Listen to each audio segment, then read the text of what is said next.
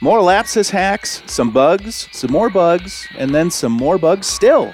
All that and more, plus bugs, on the Naked Security Podcast.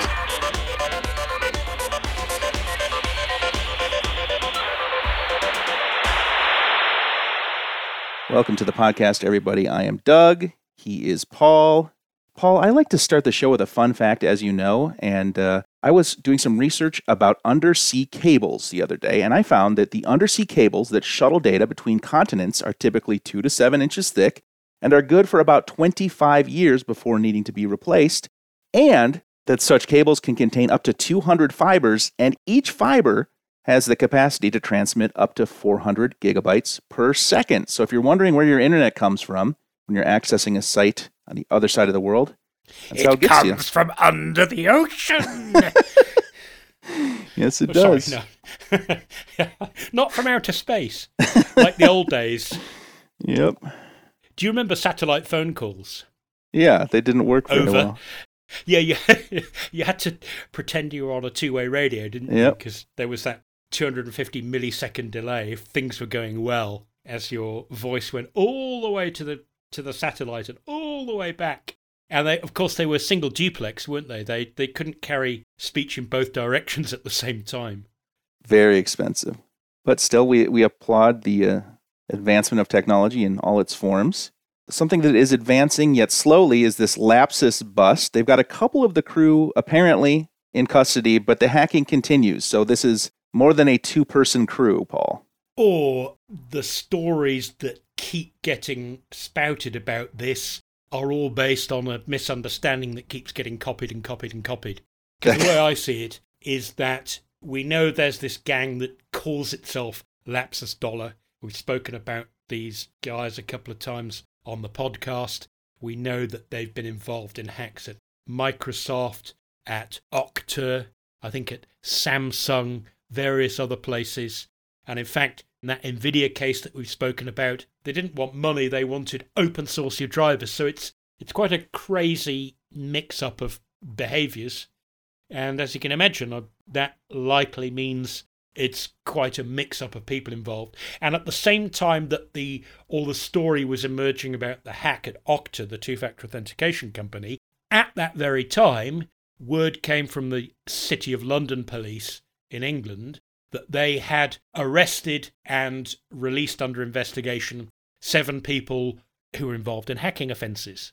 So everyone jumped to the conclusion, oh, it must be the Lapsus gang, because there was also that dumped documentation by another cyber crook claiming that one of the guys in Lapsus, perhaps even the kingpin, lived in the somewhere north of Oxford, so he's definitely based in England. And people seem to put two and two and two together and got about 12 or 15 or 194. Hmm. And so it's Lapsus gang bust, as though, well, obviously, if they bust seven people, if one of them is even vaguely possibly connected with this gang, they all must be. Well, says who? The City of London Police never said. And anyway, more lapsus shenanigans came to light. They dumped a whole load of data for a big services company called Globant. They supposedly dumped 70 gig of their data or something after these arrests. And then the City of London Police said two youngsters will appear in court uh, in London charged with a whole bunch of hacking offences. One of them was charged with three offences, the other with the same three offences and an additional one related to things like unauthorised access, fraud, and so on. And once again, everyone's saying, oh, the, the Lapsus guys are in court. Well, maybe they are, maybe they aren't. And even if those two are Lapsus Dollar, there's no suggestion that that's all they've been involved with. So they might be Lapsus, they might not be Lapsus, and they might be a whole load of other things besides. So basically, if you're going to take precautions against cyber intrusions, don't focus too specifically on the Lapsus Dollar story, as fascinating as it might be. Go for protection in breadth, because there are plenty more scammers of that sort out there.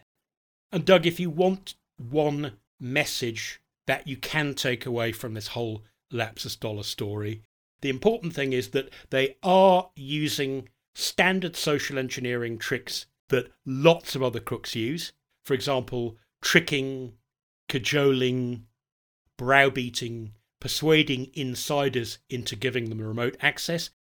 And they have an additional arrow in their quiver, which is a rather nasty one, is that as well as trickery, where they get someone who isn't intending to be naughty to do something that they later regret, they also use bribery. So they will actually offer to pay people, apparently, inside a company saying, We'll give you money if you let us in. So if you, in your company, if you don't already have somewhere easy to remember and effective for your staff to report security anomalies, make sure you get one quickly. Because it's very rare that the first attempt at an attack will succeed. And if somebody can say something, then everybody benefits. And the only thing you can be sure of, if nobody knows where to report anything, then everybody remains at risk permanently. And the crooks love that because it means they can try over and over and over and over without anyone inside getting warned or proactively protected. Great. We will keep monitoring the situation that as lapsus hacks continue despite two hacker suspects in court. And we have some bugs from Firefox, Google, and Apple. Oh my, plenty of updates to go around, Paul. Let's start with Apple and work our way back to Firefox. Yes, well, the others, Google, Android, gets its routine updates pretty much at the beginning of every month. Firefox is every four weeks, and it just so happens to be on a Tuesday, and it happens to be today when we're recording, the same Tuesday as the date on the main Google Android update. So those you can kind of expect roughly when they're coming, or in Firefox's case, exactly when it's coming. But Apple, as always, hey, it's ready, and here it is. So iPad OS and iOS 15.4 went to 15.4.1, and Mac OS Monterey went up to 12.3.1, and all the older versions, it seems, were unaffected Although, mysteriously, as somebody pointed out on our Twitter feed, and I noticed on my Mac, uh, there was magically another version of Safari appeared, but it's still called 15.4. And it seems that this was entirely down to an emergency of two zero days relating to data leakage and remote code execution. So Apple wasn't saying any more than its usual, we're aware of reports that this is out there. Maybe they don't actually know all the details yet, but it's very well worth checking that your iPhone or your Mac is up to date. I did learn by reading this article that anytime you see kernel code execution bug, that is something to pay attention to. Certainly is because the kernel is the part of the system that controls all the processes in the system, if you like. Getting what's called root access or admin access on any computer is a big deal because it kind of lets you do almost anything. But getting kernel level access is the God plus mode, if you like, because it actually lets you mess with the internals of the system. So you can actually see what's going on, for example, say at a device driver level. So you see the data before any app does, before really even the operating system itself does at the application layer and uh, likewise on the way out you get to manipulate stuff before it leaves the system and you even get to interfere with things like well if you're lucky with things like process creation and worse memory management also the uh, google android updates are similar and they are patching some git root holes Yes, the good news is there are no remote code execution bugs, so it's not as though somebody can just lure you to a website and you view a fantastic new image or read an amazing news article and oh dear, some malware runs on your device and takes it over. So there's no remote code execution, but there are a whole bunch of elevation of privilege EOP bugs. Oh, the other part of the good news is, as far as we can see, the Android monthly updates a, they're routine, so they haven't had to be rushed out, and B, none of them have known exploits available yet. So there are no zero days in there. They're just things that could be exploited if someone put in a little bit of effort. So, as we always say, why be behind when you can be ahead? And then Firefox 99, no major bugs. So we've gone from most severe to least severe. I think that's fair because Apple's obviously that was emergency. Zero day, remote code execution in the kernel, patch early, patch often. Then there's Android, elevation of privilege bugs, loads of them that could lead to an app that you think is harmless and therefore you were perhaps over inclined to trust it. That actually, oh, I can use that exploit to, to snoop on your whole phone. In Firefox, the good news this time no remote code execution bugs, and again, like Google, none that were zero days or known to be in the wild. So it's all just bugs that possibly could be exploited, possibly even for remote code execution, but nobody's figured it out yet. So the bugs were found, they could cause crashes or denial of service, and, and a few other bugs that were in there as well.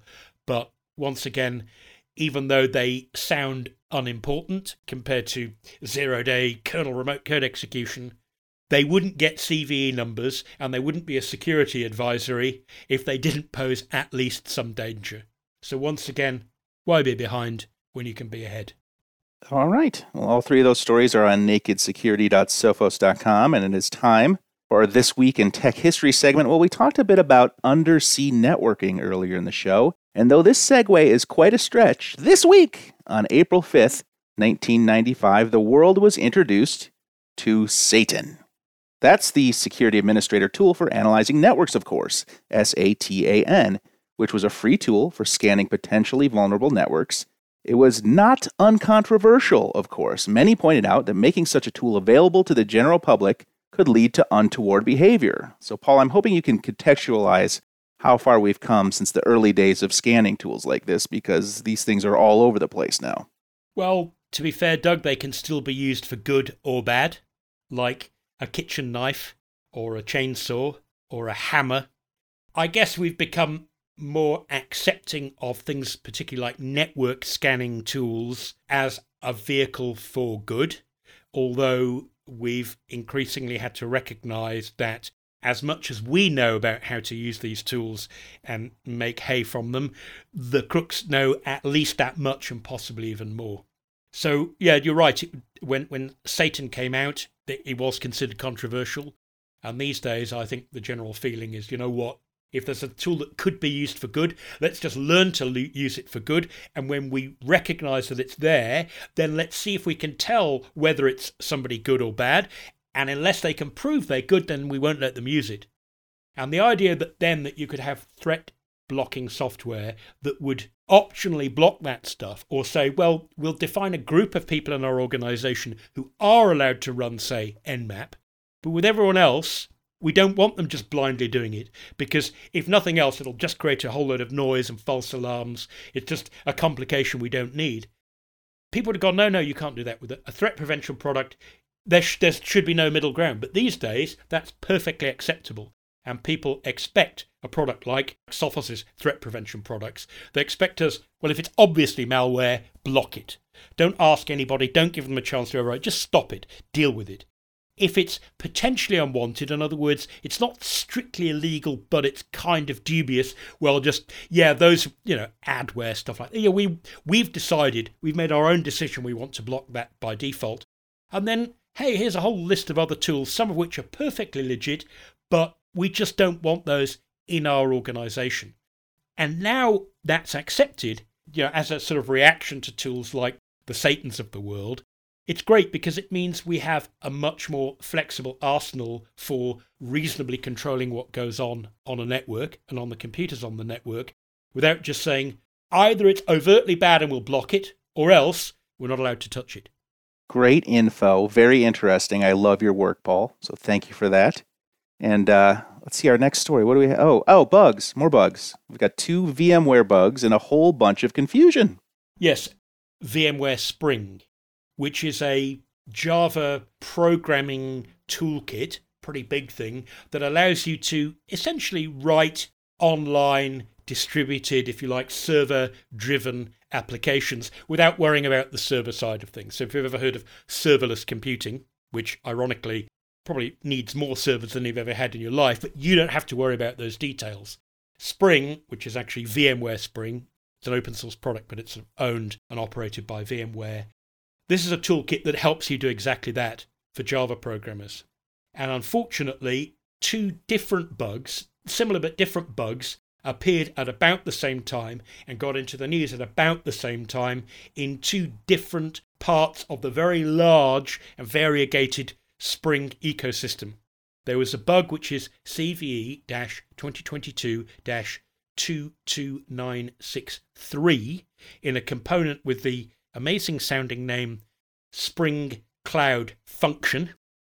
And there was a separate bug called CVE 2022 22965 in a component called Spring Framework.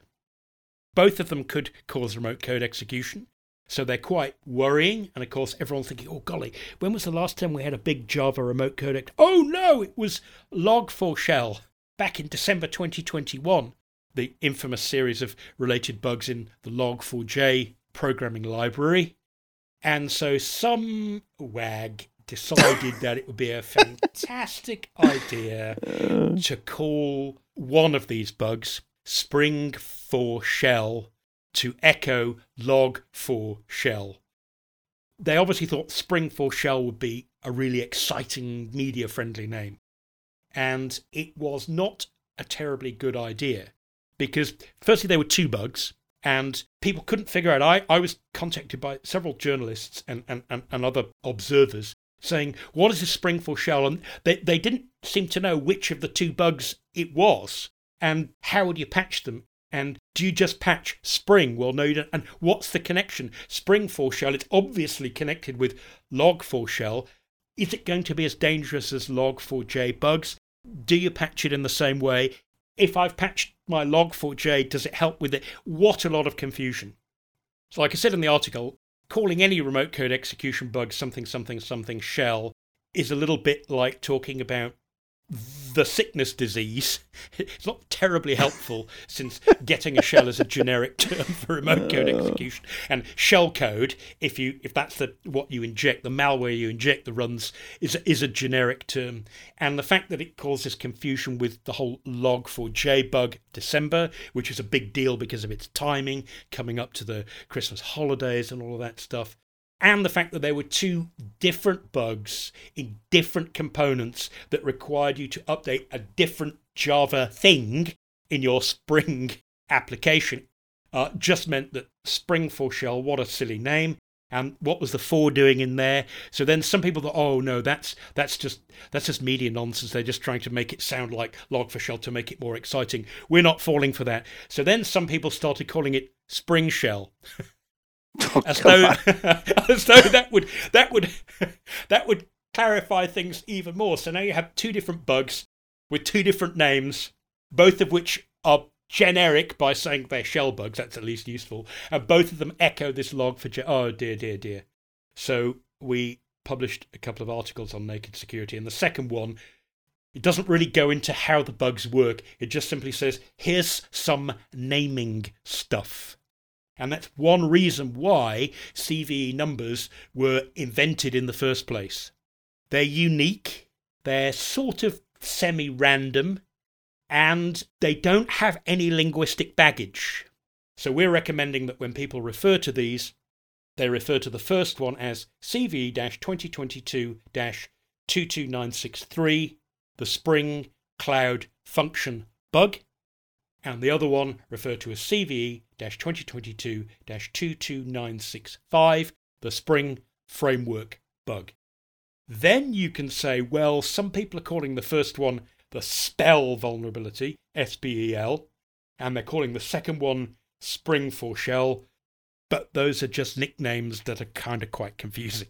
So it's quite a lot to get your head around. Holy moly, yep. So, A, patch early, patch often, and B, when it comes to talking about bugs, if there's any possibility that you might cause any confusion at all by using a cool nickname, no matter how funky you think it sounds, stop, think, and then don't do it.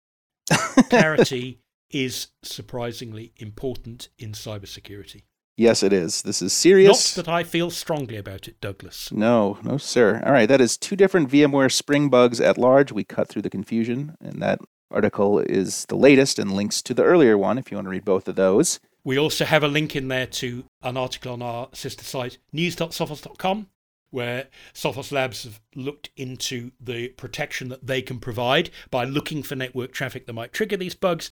And there's a link for Sophos customers to a Sophos security advisory to explain which of our products and services, if any, are affected. And the simple version of that is none of them. But there's an official article in our standard format, which you can go to if you want to find out more. Great. All right. And Paul, I'm happy to report that we have a listener submitted story. And it is this particular contributor's third oh no. Podcast listener Alan writes in his third submission A recent Naked Security podcast somehow reminded me of something that happened at my local college whilst studying A level computer science here in the UK in the early 80s.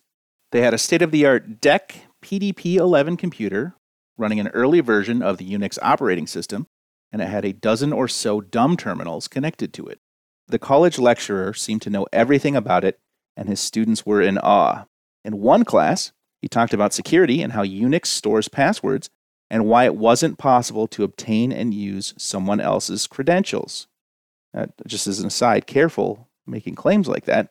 Indeed, he was Yes, so confident. Uncrackable. yeah, it's not a word you use. It's like, Yep. find another one. Hard. Very hard. But impossible? Never say never, Douglas. no. Well, indeed, he was so confident in the security of his Unix system that he challenged his students to try to crack it and access someone else's account. What could possibly go wrong? Exactly. He was clearly very confident they would fail. One student decided to take the challenge seriously and turned up 30 minutes early for the next class. He had crafted a simple script that looked a lot like the Unix login program, but whose purpose was to append captured credentials to a file, issue an authentic looking incorrect password message, and then execute the real login program. He then logged on to each terminal and started his script running before anyone else had arrived for the class. Shortly after the class started, he had captured everyone's password, and nobody was any the wiser. During the class, he proudly announced his success to the college lecturer. Bizarrely, the lecturer wasn't happy with the approach the student had taken to obtain the passwords and said that this was not in the spirit of the original challenge. The student was disciplined for his actions. Oh, how the world has changed. Yes, indeed. What a story, Alan. Yeah, and the good news is obviously because of events like that that happened in the early days of computing, it, it's thanks to what we've learned from things like that that this sort of attack, which today is known by the amusing name phishing, is almost unheard of, Doug. Fake login screens, they, you just don't see them anymore. Oh no, of course not. Amazing that just this simple this the simple sequence of events, the the fake login program, oops, wrong password, and then I'm going to redirect you to the real pro- login page and then you're going to enter your correct password and think nothing of it. Yep, because obviously you made a typing mistake. I guess one contemporary lesson that you really can learn from this, and what I do like about the story, is the way it ended. That instead of being super impressed, the teacher went, Oh no, you did it wrong. You did the wrong kind of hacking. Presumably, what he wanted people to do was get hold of the database and, like, somehow figure out how to reverse the hashes or crack the password by building a, a program like the crack password cracking tool, do a dictionary attack, a password guessing attack, a brute force attack, whatever you call it. And the big reminder is that these days, with any company that ha- any company that has a bug bounty program, they will typically have a fairly definitive list of what is in scope. So that's important. If you are going to hack these days legally in the hope of a bounty payout, don't make your own rules. Most companies will have set their own. And the flip side of that, which this teacher missed out on, if you are going to set an overt challenge, like you'll never do this, I challenge you to break in, then make the rules clear before you start. So this is impressive that the, a kid in this kind of sort of entry level course had figured out how to get into all these computers.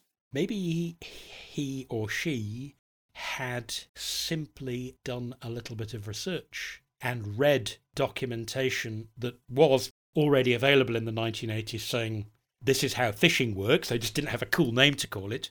You know, that's the problem is that even then, this person may not have figured, needed to figure it out from first principles. They may have learned this already from available texts. And if that was possible in the 80s, imagine how much easier it is today. Yes, as Alan says in his last sentence, oh, how the world has changed. And oh, I would add, oh, how the world has not changed in some ways. We're still using yes, these techniques today. So thank you, Alan, for sending that in. Thanks again. Yes. If you have an interesting story, a comment, or a question you'd like to submit, we'd love to read it on the podcast. You can email tips at sophos.com. You can comment on any one of our articles, or you can hit us up on social at Naked Security. That's our show for today. Thanks very much for listening. For Paul Ducklin, I'm Doug Aamoth, reminding you until next time to stay, stay secure. secure.